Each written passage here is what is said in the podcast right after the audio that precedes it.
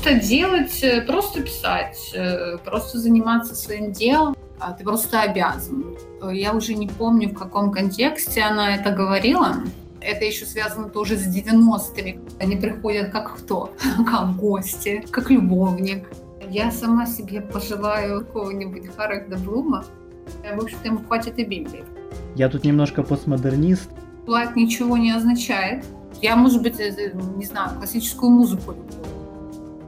Друзья, мы продолжаем постоянную рубрику нашего подкаста Om Talks, в которой я, Валентин Андросов, основатель и главный редактор проекта Обсерватор Мунди, а также ведущий ОМ подкаст, приглашаю в гости людей, которым есть что рассказать миру и которых стоит услышать каждому. Моя гостья сегодня Ия Кива, поэтесса, переводчица, журналистка, литературный критик, член украинского пен-клуба. Ия Кива прошла через крутые и трагические повороты в жизни. Убийство отца, вынужденный отъезд с оккупированной родины, опыт переселенчества и неустроенность быта.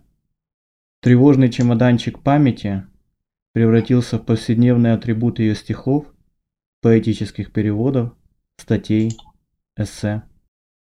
Вместе с тем, ощущение хрупкости бытия пронизывающий ее поэтический голос, помогает выявить подлинное значение больших и малых явлений нашей жизни, а через этот опыт обрести неиллюзорную свободу и достоинство. Друзья, этот эпизод нашего подкаста выходит в основной и расширенной версиях. Расширенная версия, в которой Ия Кива читает свои авторские стихотворения и поэтические переводы, а также отвечает на непростые вопросы о жизни в вынужденном изгнании и судьбе человека литературы в эпоху диктата визуальных медиа и мгновенных реакций в социальных сетях, доступна для подписчиков нашего проекта на сайте Patreon. Стоимость подписки составляет от 2 долларов США или чашки кофе в ближайшем от вашего дома Starbucks. Ссылка на Patreon проекта Обсерватор Мунди в описании к данному подкасту. Ждем вас среди наших подписчиков. Хорошего дня. И я здравствуйте. Здравствуйте. Спасибо, что согласились на эту встречу, на эту беседу. В начале мая вы объявили, что уезжаете в Варшаву, Польшу, по стипендиальной программе Гауде Полония. Как вам живется в новом городе? Э, ну, в общем и целом, живется хорошо. Хотя я, наверное, после 2014 года любые перемещения довольно сложно воспринимаю, потому что, наверное, все беженные, ну, вынужденные переселенцы сейчас э, скорее находятся в поиске корней, в поиске дома, в поиске какого-то места, где бы они хотели остаться а не в поиске каких-то новых впечатлений, перемещений. То есть, если обычно у человека утомляет однообразие вот, ландшафта, обстоятельств, пространства, в котором он живет, то у беженцев немножко другие проблемы. Ну, немножко расскажу о впечатлениях. Конечно, э, это очень удивительно, что э, город, который, ну, как и многие другие города Польши, который, в общем-то, похож на города Западной Украины, на тот же Львов, он очень сильно отличается, и, наверное, самое большое отличие, что, конечно, ты понимаешь, что ты живешь в Европе. Не в Восточной Европе, а в Европе. Потому что тут другое отношение к пространству. Оно как бы все сделано для себя, оно удобное, Здесь люди скорее не пользуются пространством, а являются его частью. И, соответственно, есть такое другое отношение к себе, какая-то такая любовь к себе. То есть видно, что вот люди делают все для себя, что им действительно не все равно. Тут э, соблюдаются законы, тут люди там, я не знаю, не грязно, люди после десяти не шумят. То есть э, мы еще далеки вот э, до того, чтобы наконец э, понять, что мы в Украине, ну это, естественно, естественно, наследие советского прошлого, которое, в общем, в каком-то смысле было крепостным, в особенности для крестьян до определенного периода, что вот мы еще не дошли до того, что а, мы воспринимаем собственную страну как дом, что мы любим себя, мы любим наш дом, мы хотим его улучшить, ну, что-то такая, какая-то метафора сада тут приходит, а, вот, и при этом, конечно, эти отличия в каком-то смысле вроде незначительные. Но я что тоже хотела добавить, что это как-то не критика украинцев, Украины, просто тут уже выросло не одно поколение, которое уже просто привыкло соблюдать законы, тут есть штрафы, тут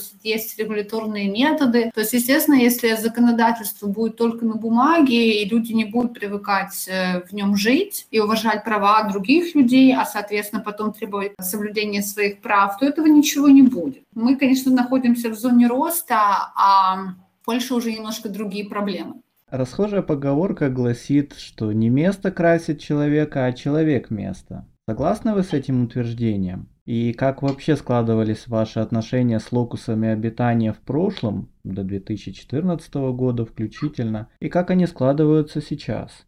А, ну, дело как бы не в должности, не в регалиях, а в том, что человек может да, сделать на конкретном месте. То есть вопрос не в обстановке, не в антураже, а в том, кто ты есть на самом деле. Ну, мне кажется, что все зависит от конкретного места и от конкретного человека. Любой разговор — это всегда личный разговор. Вы знаете, вот Донецк, например, город, который не располагает к культуре, как ландшафт и к чувству красоты, потому что у нас э, город молодой, у нас нет большой истории, большой архитектурной истории, у нас, в общем-то, ну что там, ну сталинские дома, чуть-чуть, чуть-чуть, там где-то в районе ДМЗ, да, есть старые дома, но нет вот этой привычки к красоте. Это, с одной стороны, у одних людей, у культурного меньшинства вызывает какой-то голод культурный, но у большинства это вызывает привычку к серости. Тогда как города, вот, допустим, Черновцы, это город, который тебе уже одним видом может воспитывать тебе чувство прекрасной, потому что там потрясающая архитектура, которая обрушивается на тебя буквально из-за каждого угла. Вот. А, конечно, в первом таком значении, ну, конечно, любой человек может э, любое место превратить как в сад, да, так и в кладбище. По поводу локусов обитания, что касается Донецка, вот как мне сейчас кажется, это было своего э,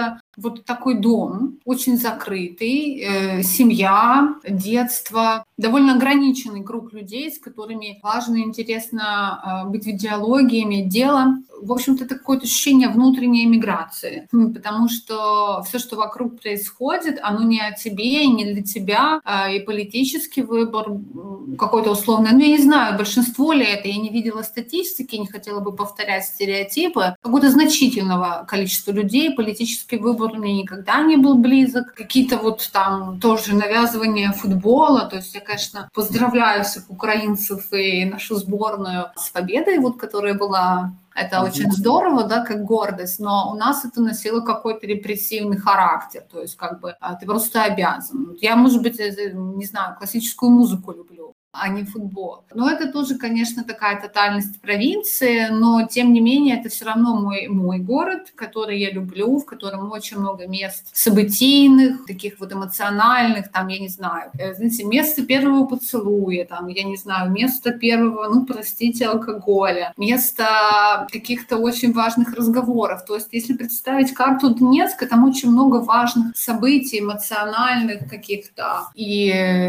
веселых, и не очень очень. Но с другой стороны, конечно, в этом городе убили моего отца, в этом городе со мной происходило много тоже таких вещей, не слишком приятных, но это же может произойти в любом городе. А с Киевом у меня, ну, в котором я стала жить с 2014 года, какие-то сложные отношения, но это тоже такая частная история. То есть это я не хочу сказать там, что все киевляне какие-то не такие, или я не знаю, что город какой-то не такой. Мне кажется, это всегда частная история. Первые годы русско-украинской войны как-то были очень очень травматичную. То есть город этот не хотел меня принимать, не хотел меня любить. Мне кажется, он и сейчас меня не любит. Мне кажется, что все-таки это не мой город. Раз за 7 лет с ним отношения не сложились. Но я не знаю почему. Хотя объективно, конечно, Киев как столица, то есть имеет огромный культурный потенциал, потому что там ну, множество музеев, в которые можно ходить бесплатно, то есть событий, все такое. Это очень важно, там быть, если ты хочешь э, быть в диалоге с каким-то современным современностью, с какими-то важными событиями. Ну, человек же не может э, существовать только культурными событиями, и тут у нас случилась проблема, потому что какого-то негативного опыта, ксенофобии, каких-то вкладывания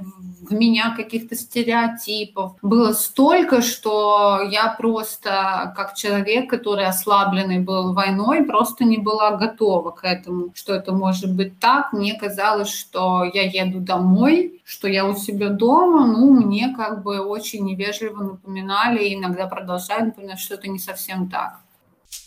О, Давайте поговорим о почти идеальном, о стихах. Ахматова, по словам Бродского, не любила больших слов, вроде поэт, бильярд. Вы считаете себя поэтом, поэтессой с большой или с малой буквы? Ставите знак принадлежности между собой и своим поэтическим голосом? Вот, к сожалению, я уже не помню, в каком контексте она это говорила. То есть, это, мне кажется, контекст важен, в связи с чем это было сказано. Ну, это очень сложно, потому что с большой буквы, пожалуй, нет. Я даже из стихах стараюсь большие буквы не писать. Ну и вообще как бы мир движется к некоторой горизонтальности, да, к вот этим сетевым связям сейчас. И архитектура поэтического текста, его визуальная часть, она тоже как-то этому соответствует. Довольно же давно уже началось, что знаки препинания пропали, большие буквы. Ну, у меня с этим как бы, как бы сложно, я не знаю. Я предпочитаю себя никем не считать. Я предпочитаю просто делать свою работу какую-то или заниматься, ну, работу это больше, вот если говорить как ремесло, это журналистика, конечно, что это, это, это ремесленная профессия. Да, даже если ты очень большой эксперт в этой области. Просто делать, э, просто писать, просто переводить, э, просто заниматься своим делом. А э, поэт ли я, пусть это говорит кто-нибудь вместо меня. Ну, наверное, такой вопрос, поэт ли я, не поэт ли я. Ну, я, наверное, в тот период, когда эти вопросы себе люди задают, я, видимо, их себе не задавала, да, вот в какой-нибудь там подростковый период. У меня, наверное, были какие-то совсем другие проблемы в этом возрасте. Ну, знаете, вообще тоже, наверное, не, не слишком оригинальная мысль, э, ее много кто высказывал, что поэзия, да, это своего рода метаболизм. Я не знаю, как у художников, которые работают в других видах искусства там, или с другими медиа. Это своего рода метаболизм. Это определенный образ э, твоих отношений с собой и с миром. То есть если даже ты не пишешь стихи долго или прямо сейчас, то вот этот тип отношений, он все равно сохраняется. Но, конечно, ну, не всякий момент своей жизни человек это поэт, поэт это поэт. Тут как бы и Пушкина хочется вспомнить, да, пока не требует поэта к священной жертве Аполлону. Да, есть, конечно, разница между по да, и человек, то есть автором, творцом и человеком. Какой-то такой старый, там, старая парадигма, где люди говорили, вот я там гений, я поэт и все. Ну, да нет, я, наверное, вообще занимаюсь э, литературой, ну, как бы это важная вещь для меня, но я занимаюсь этим по какому-то остаточному принципу, потому что есть другие заботы, хлопоты, проблемы. Ну, это вполне довольно такая стандартная сейчас история. Набоков, э, кажется, в одном интервью говорил, что вместо слов он мыслит образами. Мандельштам признавался, что в своей поэзии работает с голоса. А как стихи приходят к вам? Мне ужасно нравится это вот вообще, сама эта метафора приходит и уходит. Значит, я вот все думаю, они приходят как кто? Как гости, как любовник, как дети, а, которые с тобой не живут. Вообще вот это вот. Почему мы вообще об этом так говорим? А, ну, в общем-то, когда мне, наверное, подростковом каком-то возрасте, они приходили скорее как а, звук, а, такой гул. Э, тоже мне кажется, что много кто об этом говорил. Как такой прямо звук поезда. Это вот прямо слышишь, что да, вот, вот он нарастает, нарастает, доходит до тебя, и тебе нужно там запрыгнуть на какую-то подножку. Но э, с годами как-то это ощущение гула куда-то ушло, и сейчас я скорее вижу стихи как э, фотокадр, как вспышку. Вот когда светом вот озаряется какой-то участок темного пространства, и ты вдруг видишь, что композиционно все сложилось, прям как какую-то картинку. Вот. Но э, я человек, которого первично не словесная картина мира, а аудиальная, Поэтому, конечно, для меня стихи — это какой-то мыслезвук. Скорее всего, почти все, не почти все стихи мои а, имеют звуковую какую-то партитуру, ритм, я даже, ну, то есть верлибры, не верлибры, а если их не считывают, то это мне ну, не важно, не у всех же слух есть. А, но для поэта слух э, вообще обязателен. То есть я не представляю, как можно а, создавать поэзию только описывая что-то или конструируя умом. В принципе, наверное, вот этот гул, который раньше был слышен как что-то внешнее, как что-то снаружи, да, он уже просто стал частью какой-то, он где-то теперь внутри, и я эту просто музыку не слышу снаружи, а я вот под нее пишу какой-то текст. Вы упомянули, что работаете не только над созданием авторских стихотворений, но также над поэтическими переводами. Расскажите немного о своих поэтических переводах. Когда начали переводить стихи? С каких языков переводите сегодня? Какие личные достижения в этом направлении считаете наиболее удачными?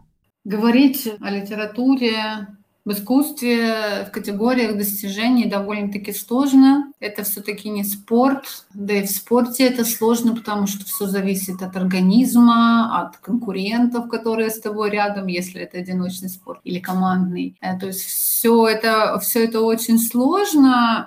Я бы об этом говорила как о возможности, наверное, синхронизации с кем-то. И это вообще большая радость. Это, по-моему, похоже на влюбленность. Чем старше становишься, тем влюбляться, скажем так, все сложнее и сложнее, потому что, ну, уже есть опыт жизненный, уже меньше вот этого какого-то чистой увлеченности, и то же самое происходит со стихами, потому что тут тоже мешает опыт начитанности, лектура, и вот какая-то радость э, просто тоже синхронизироваться с каким-то текстом, вот, она очень важна. Но отвечая на ваш вопрос, там была такая история, когда там, мне кажется, до войны мне какой-то исследователь из Германии, у меня был там, подписчиком каком-то, какой-то социальной сети, сказал, что он хотел бы, чтобы я что-то перевела из украинской поэзии, а он это зачитает там на какой-то конференции в Петербурге. Я чуть перевела из э, Лины Костенко стихотворение. Ну, я, честно говоря, не готова сейчас говорить о качестве этого перевода, ну, потому что это вообще был первый такой перевод. Я не знаю, если говорить, сколько мне лет было, лет мне было, может быть, 26. А много. Почему как-то мне светлые мысли не перевести или что-нибудь не приходило раньше, я не знаю. Я думаю, что я просто очень медленно шла к пониманию тому, того, что литературой можно заниматься прямо сейчас, что это было не когда-то там. Поэтому перевод для меня был не виден как занятие. То есть я читала переводную поэзию, но никогда не ставила себя на место того, кто может перевести. А потом уже я, значит, начала переводить более-менее последовательно, по-моему, 16 года. Первой авторкой была Елена Гусейнова, ну, по-украински Олена Гусейнова. И как-то, даже помню почему, потому что вот у нее были тексты с такой ярко выраженной, ну, таким, что ли, женским взглядом на, на мир. Э, я, то есть, не имею в виду, что это женская поэзия в кавычках, вовсе нет. Я имею в виду, что такая настойчивая артикуляция э, права женщины высказываться. Это что-то очень далекое от меня было в, то, в тот период. Ну, и, и способ письма. И мне было интересно перевести именно автора, который от меня далек. Э, это с одной стороны. И вот я переводила долгое время только с украинского на русский. Как мне кажется, в этом есть еще такая интуитивная, абсолютно, ну, как бы не от ума, Желание, наверное, глубже вслушаться в украинскую поэзию и в поэтические возможности украинского языка. Потому что перевод тут очень помогает, уже это очень глубинное, очень близкое прочтение. И уже, конечно, там а, за это время, за пять лет, да, получается, или за шесть, Кампу есть авторы, там и Олег Коцарев, Юлия Стаховская, Сергей Жадан. Боже мой, сейчас кого-нибудь забуду, будет как-то неудобно. Лесик Панацюк, Оксана Луцишина, Юлия Мусаковская, Галина Круг.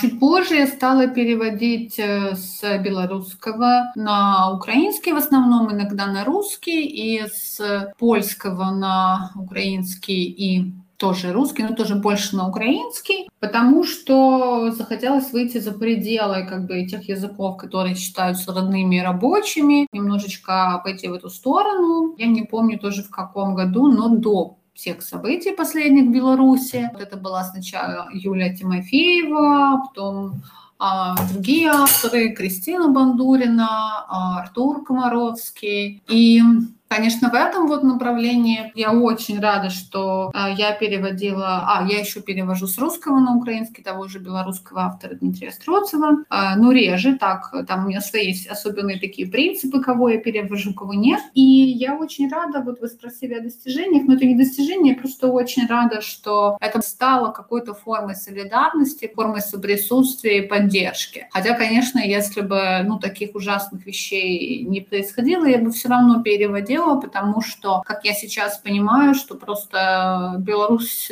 белорусская поэзия, белорусский язык, белорусская культура — это что-то, к чему у меня есть такая какая-то безотчетная расположенность, любовь, дуэнды и так далее. Ну вот, они мне просто нравятся.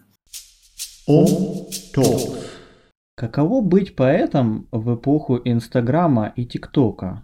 У вас нет ощущения, что мы прямо сейчас являемся свидетелями не просто смены поколений, об этом рано или поздно задумывались практически все поэты, но смены самого медиапространства и метаязыка, который обслуживал прежнее медиапространство.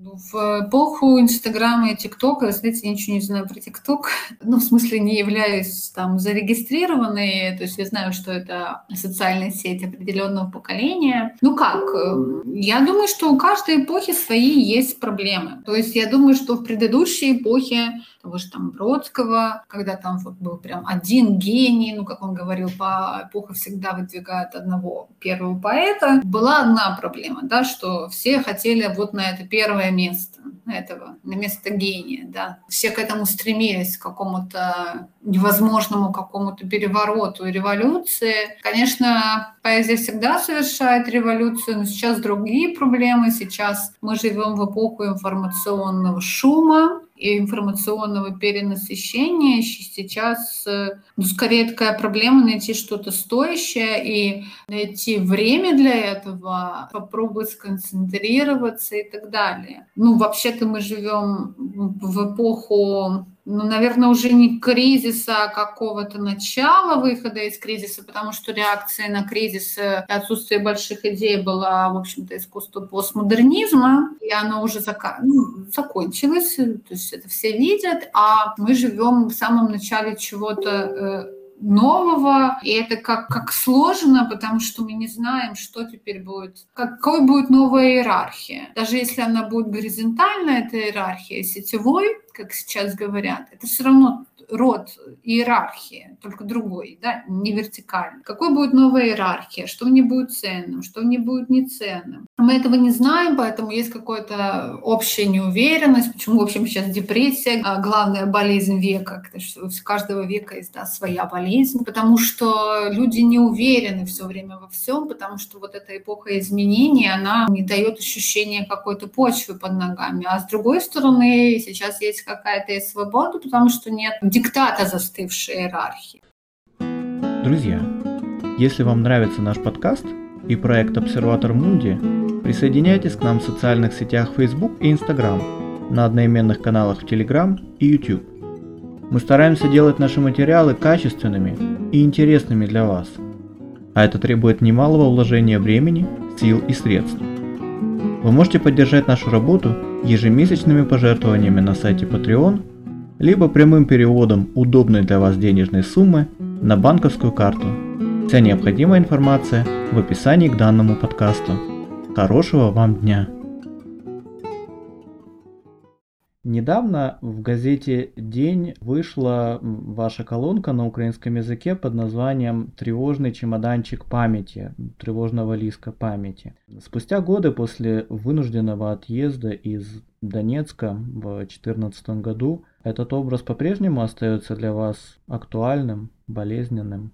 Давайте я начну, наверное, издалека. Я вообще люблю жанр интервью с детства. Правда, тогда было немножко другое телевидение, другие форматы, но тем не менее. А иногда в интервью люди рассказывают о войне Второй мировой, и они говорят, что когда они были детьми или подростками, работали на заводах, вот этих вот, ну, в эвакуации, которые обеспечивали, собственно говоря, большие победы и так далее. И они помнят это так, как будто бы это было вчера. Они помнят это просто очень-очень хорошо. У меня, к сожалению, из-за войны, из-за стресса пока что другие немножко процессы в памяти происходят, которые меня в чем-то озадачивают, но это тоже, это может быть не так. Ну, конечно, что стрессы всегда запоминаются. Это, хотя работает сложно, ну, там, допустим, по Фрейду это, конечно, в чем-то и вытесняется, а в чем-то это потом открывается и на тебя обрушивается. Конкретно вот эта колонка, ну, это не колонка, это эссе, э, эта серия эссе, конечно, немножко написана ретроспективно. То есть э, ты немножко оборачиваешься и пытаешься найти язык и позицию, как вот в картинах, да, источник света, с которого ты сможешь об этом говорить. Но это все актуально, оно никуда не может уйти, оно никуда не уходит, потому что для того, чтобы люди, общество, взаимодействие между принимающей громадой и переселенцами, чтобы все это имело какой-то диалог, и положительные какие-то результаты в будущем, этим надо заниматься. А этим никто не занимается. То есть почему-то все говорят только про деньги, ну, потому что это первое, с чем люди сталкиваются, с тем, что им негде жить, у них нет денег, да. Но человек же не хлебом единым жив.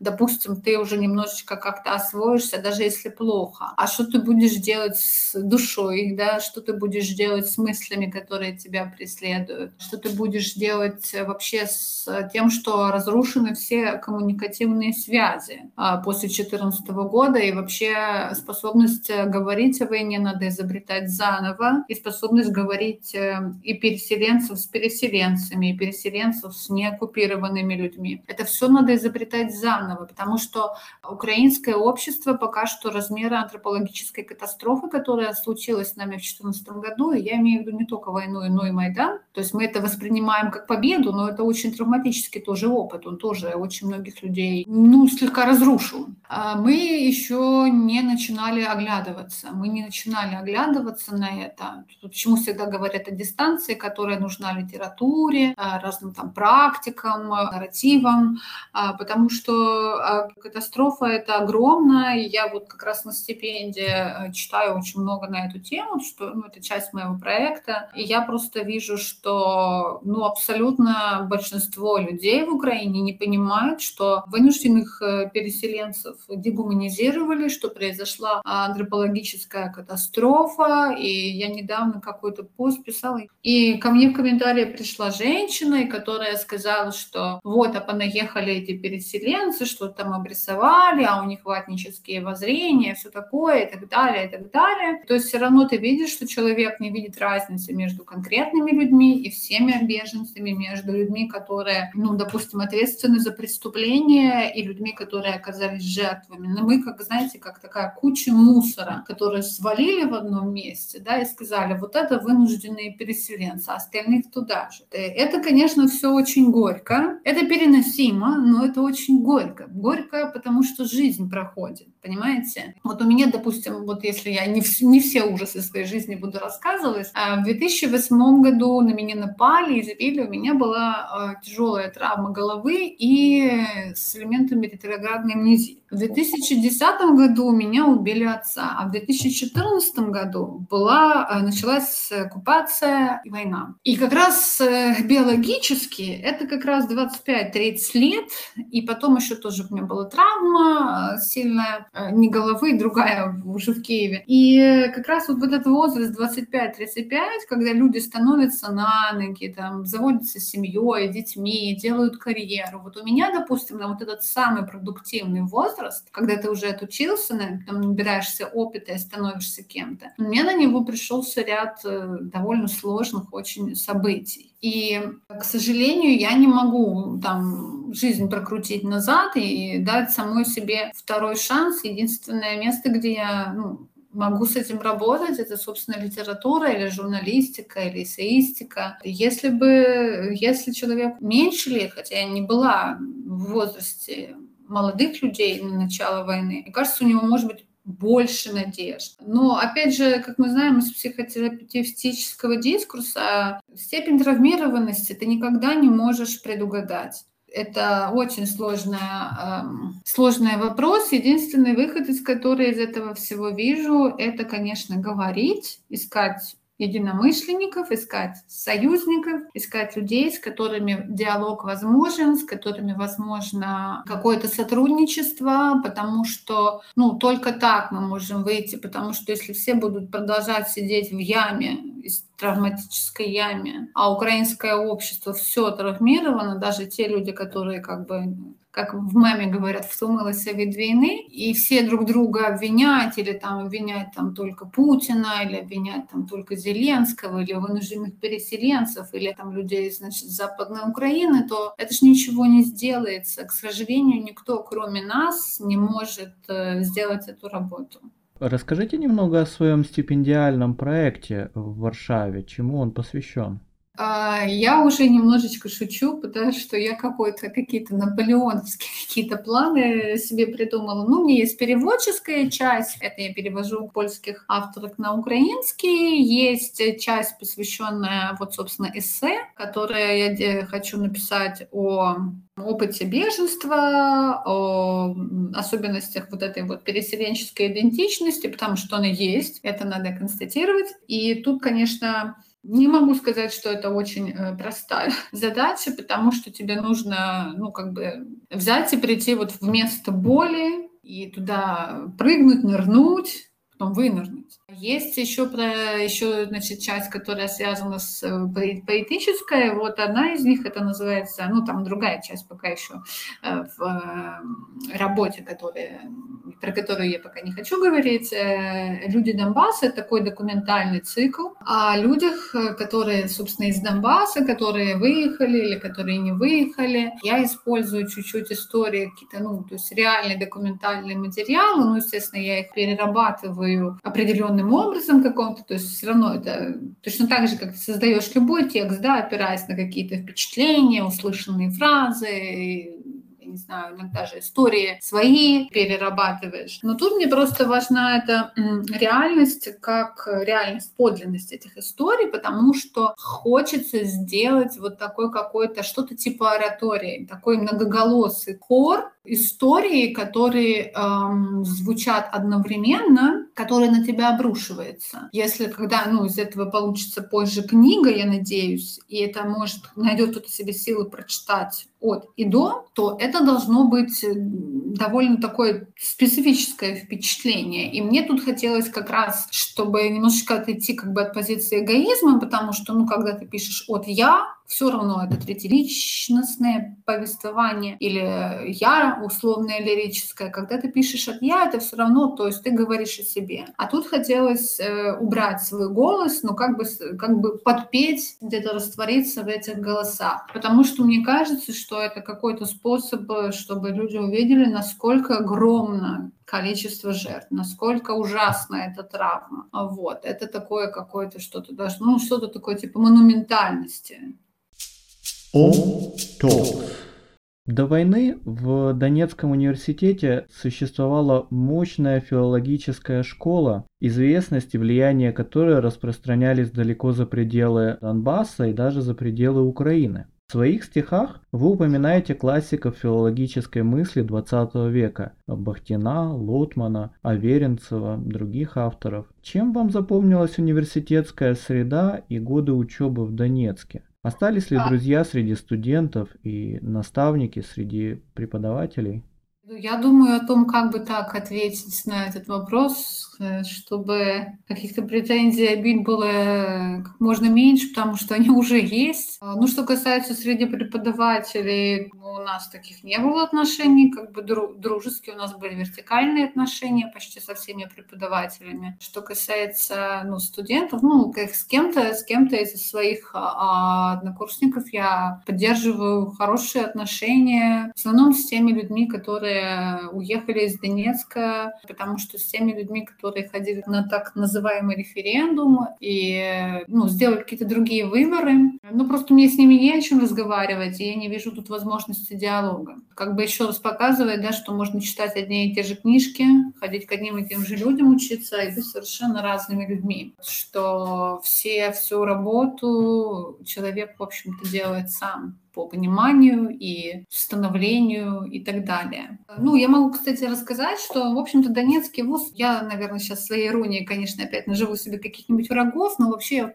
вспоминаю статью эм, Александра Владимировича Домащенко, где он писал, что слово «Донецкая филологическая школа» можно оставить только первое слово э, «Донецкая». Это, конечно, была полемическая острая статья. Э, ну, вообще, на самом деле, вопрос о том, что была ли Донецкая филологическая школа, он открытый, потому что, ну, если бы она была, были бы ученики, было бы развитие идей, я ничего такого не знаю. К сожалению, у нас были очень харизматичные преподаватели некоторые, такие одиозные, но с них начиналась эта школа, и, и, и ими она заканчивалась. Я попала в университет после обычной совершенно школы. Она, хотя и в центре Донецка находилась, но это была обычная такая школа. Ну, я, я не знаю, то, что в Америке, в Америке назвали муниципальная. С довольно средним образованием, со всеми проблемами 90-х, когда дети были, то есть наше поколение без родителей, когда родители очень много работали, да, и им ну, просто не успевали присматривать за детьми, и дети сами по себе все время находились, э, и быстро взрослели, учились кто как, кто хотел учиться, учился, кто не хотел, не учился. И, конечно, когда я пришла на филфак, вот после обычной школы, то э, мне очень многому пришлось учиться, потому что, ну, как бы вся предыдущая жизнь никак к этому не подготавливала, я не ходила в лицей, не ходила ни на какие спецкурсы и так далее, а там уже там с первых буквально дней, там на тебя обрушивается огромный поток философии и всякого разного, и ты понимаешь, что у тебя просто нет в бэкграунде какого-то опыта, инструментария для этого всего, и поэтому, ну, в общем-то, я пыталась брать от этого времени только все, что только возможно. Какие-то, мне кажется, первые три курса я провела в университетской библиотеке, библиотеке имени Крупской, ну, пытаясь найти там все, что только можно было. Ну, было много очень прекрасных преподавателей, которые давали хорошие системные знания. У нас очень, кстати, вопреки всем мифам о литературоведении донецком, очень хорошие были русисты, очень хорошие лингвисты, хороший преподаватель Старослава и так далее. Я вообще как бы любила очень языки, и древние языки, латынь, там древнерусский, старославянский, говорятся в этом все. А, вот. Именно поэтому пошла на литвет, потому что он давался мне хуже. Так что, в общем-то, это было неплохое образование как для провинциального вуза, но оно было провинциальным, потому что, конечно, многие идеи, они заканчивались, собственно говоря, на 60-х, иногда 70-х. И дальше мы не шли, потому что не все преподаватели хотели развиваться и постоянно обновлять э, курсы. То есть тот же Домащенко, допустим, обновлял курсы, как какие-то преподаватели не обновляли. И мы, конечно, немножечко оказались в итоге оторваны от современности, но это болезнь абсолютно всех провинциальных профессиональных вузов э, постсоветского пространства, и я бы даже была не готова что-то предъявлять именно преподавателям, потому что это связано с тем, что мы просто оторвались, я училась на русском языке и литературе, первое образование, и оторвались э, от эм, каких-то вот э, там Питера, Москвы, там, я не знаю, Тарту, а, где наши преподаватели, куда они ездили, где они находились в каком-то диалоге, и до нас там просто не доходила литература. Я просто с ужасом сейчас вспоминаю, что у нас там был учебник английского языка один на троих. То есть у нас были совершенно старые учебники, допустим, там по зарубежной литературе, где первые 100 страниц занимались статьи Маркса и Энгельса о слонах. И uh-huh. идя на экзамен, иногда ты просто тебе не хватало материала какого-то, а достать его, ну, это еще тоже до интернета, как бы эпоха, и это просто идешь и понимаешь, что ну, ты не только не вполне понимаешь э, все, что тебе нужно, но тебе просто некуда достать, там, я не знаю, того же Бахтина уже вспомненного, э, я просила у знакомых, которые когда-то учились в Москве, и у них это все было, там, то есть почитать там на день, на три дня, еще что-то такое иногда. Потому что когда ну, потоки из русского, украинского отделения, зарубежники, еще и журналисты, и все эти люди идут за одной и той же книжкой, а их очень мало в наших фондах было, то часто она тебе не достанется. Но по меркам Донецка это очень, в общем-то, достойное образование, и чему я, кстати, очень благодарна. Я училась на потоке из 36 человек. И, то есть это вообще-то группа обычно столько. К последнему курсу у нас осталось что-то типа 24. И это, это привело к тому, что у нас очень часто были дискуссии, очень четко такое необходимость все время готовиться, перехватывать инициативу, где-то даже там провоцировать. Это все было довольно жарко, так мощно. Ну, такие, то есть, так, знаете, приходить, отсидеться, ну, мне, правда, это было неинтересно. В принципе, было невозможно, просто потому что мало людей, а моя еще научная руководительница, у нее была хорошая практика, она тягала нас на все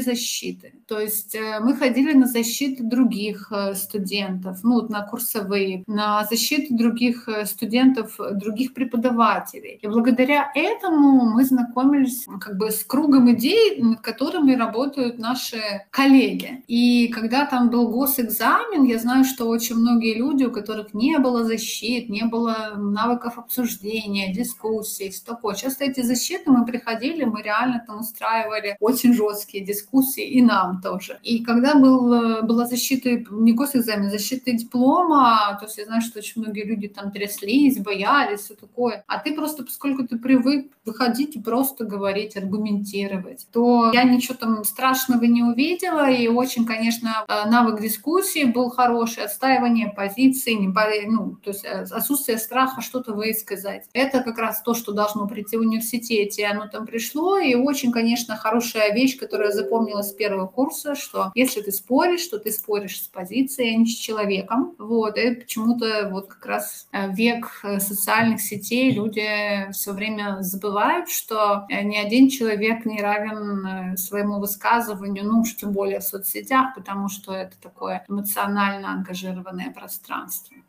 Харальд Блум умер в 2019 году, но запомнился многим как литературовед, неутомимо выявлявший связи и страхи взаимных влияний, перекличек среди писателей разных эпох.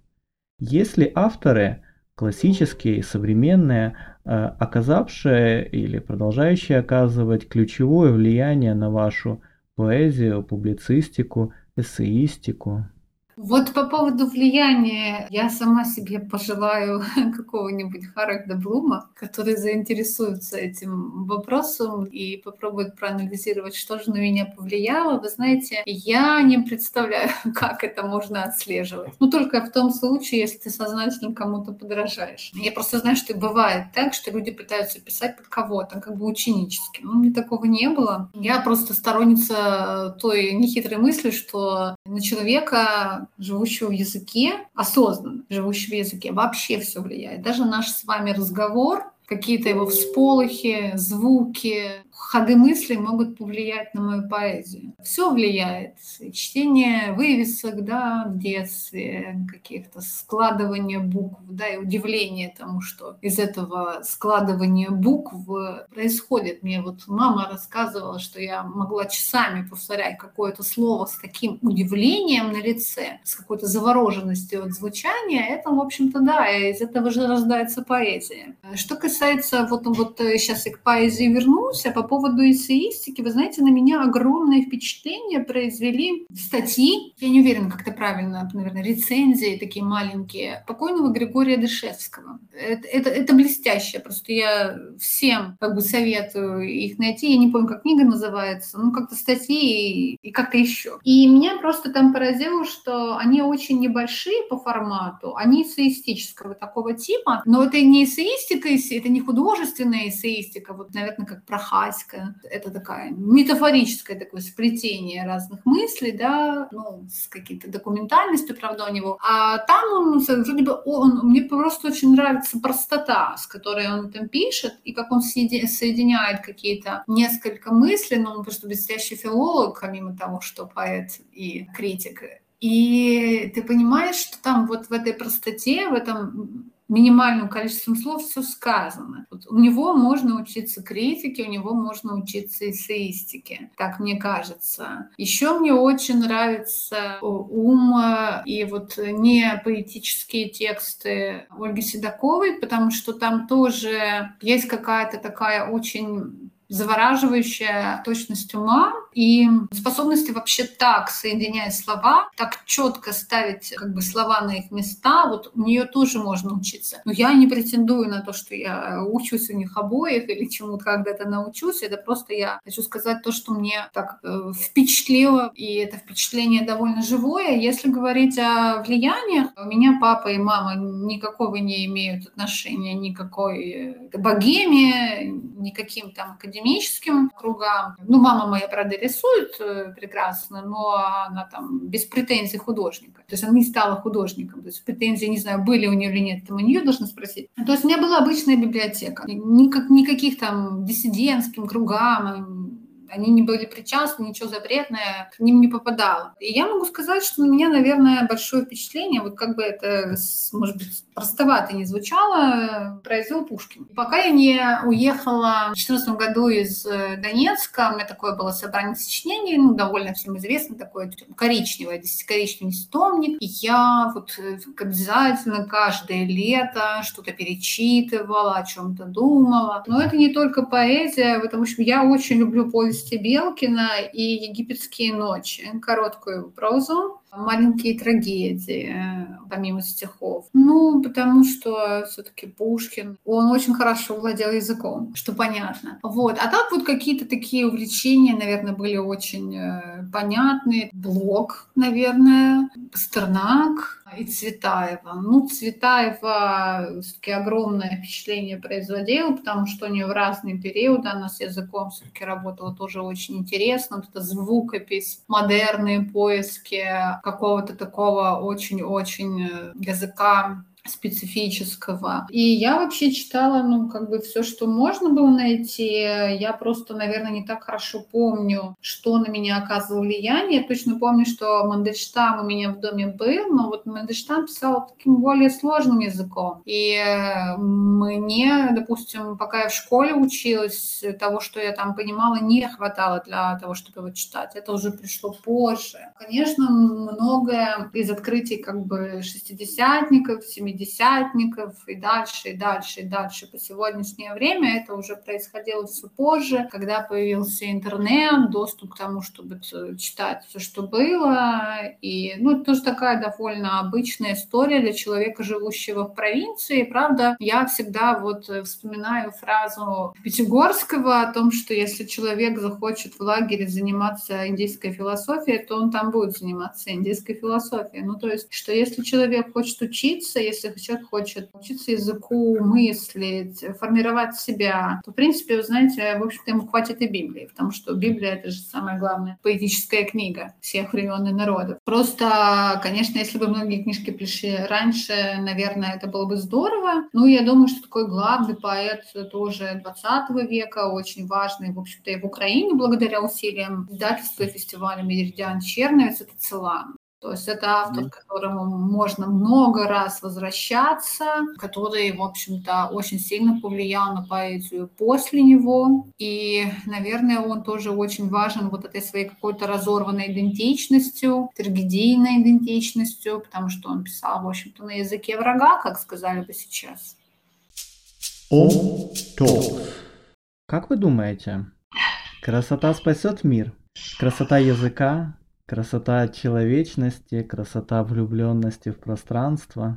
Давайте я начну с анекдота. Недавно где-то мне попалось, э, ну, это анекдот, что такое письма не могло быть. Пишет э, Юнг э, Фрейду письмо. Говорит, ерунда этот ваш, здравствуйте, ну, здравствуйте, дорогой коллега. Знаете что, я долго думал и понял, ерунда этот ваш психоанализ, только любовь, только любовь. Вот, и я думаю, что мир может спасти только любовь потому что я думаю, что он создавался с любовью, и он был продолжением любви. Вообще э, силой творения, энергией, созидания обладает только любовь, э, и вне любви ничего не может быть. Бытие, оно любовно. А то, что мы можем ну, считать любовью через слэш, да, сказать, что в чем может быть любовь? Любовь может быть в свободе, любовь может быть в красоте, любовь может быть в слове.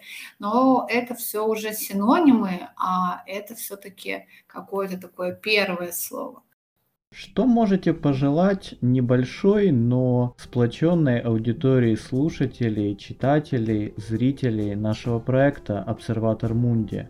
Ну, поскольку мы вроде бы начали с того, что у нас есть какая-то интеллектуальная аудитория и некое пространство диалога, я думаю, что главное, в общем-то, никогда не сдаваться. То, что называется в христианстве грехом уныние, ныне называется депрессией, стараться всяческими силами от этого отгораживаться. Я думаю, что если мы говорим в контексте каком-то культуры, то я бы пожелала постоянно поддерживать в себе любопытство. Потому что с любопытством, как говорил Аристотель, все и начинается. Потому что без любопытства и способности удивляться, без вот завороженности миром, завороженности людьми, без любви, о которой я уже говорила, разных самых ее проявлениях, только и не эгоизм я имею в виду, ничего невозможно, и тогда будут э, и большие книги, большой к ним интерес и э, вот радость от соприкосновения с этим. Да, и никогда не забывать, что мы очень мало вообще живем в мире и стараться это время использовать с максимальной интеллектуальной пользой для себя. Что ж, спасибо вам, Ия, за интересную разностороннюю беседу. Это в самом деле была встреча, которой я с нетерпением ждал, который готовился и чувствую по ее окончанию, что многие нити э, остались незаконченными какими-то, возможно. Мы не знаем, что ждет нас за следующим жизненным поворотом, однако в наших силах надеяться на лучшее будущее и приближать его наступление по мере своих возможностей.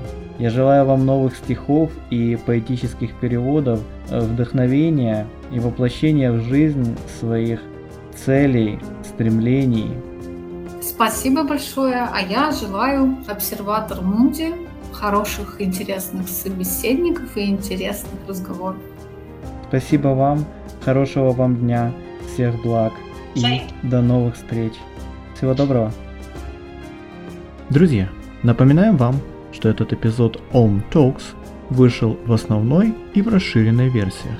Расширенная версия который Иекива читает свои авторские стихотворения и поэтические переводы, а также отвечает на непростые вопросы о жизни в вынужденном изгнании и судьбе человека литературы в эпоху диктата визуальных медиа и мгновенных реакций в социальных сетях, доступна для подписчиков нашего проекта на сайте Patreon. Стоимость подписки составляет от 2 долларов США или чашки кофе в ближайшем от вашего дома Starbucks. Ссылка на Patreon проекта Обсерватор Мунди в описании к данному подкасту. Ждем вас среди наших подписчиков. Хорошего дня!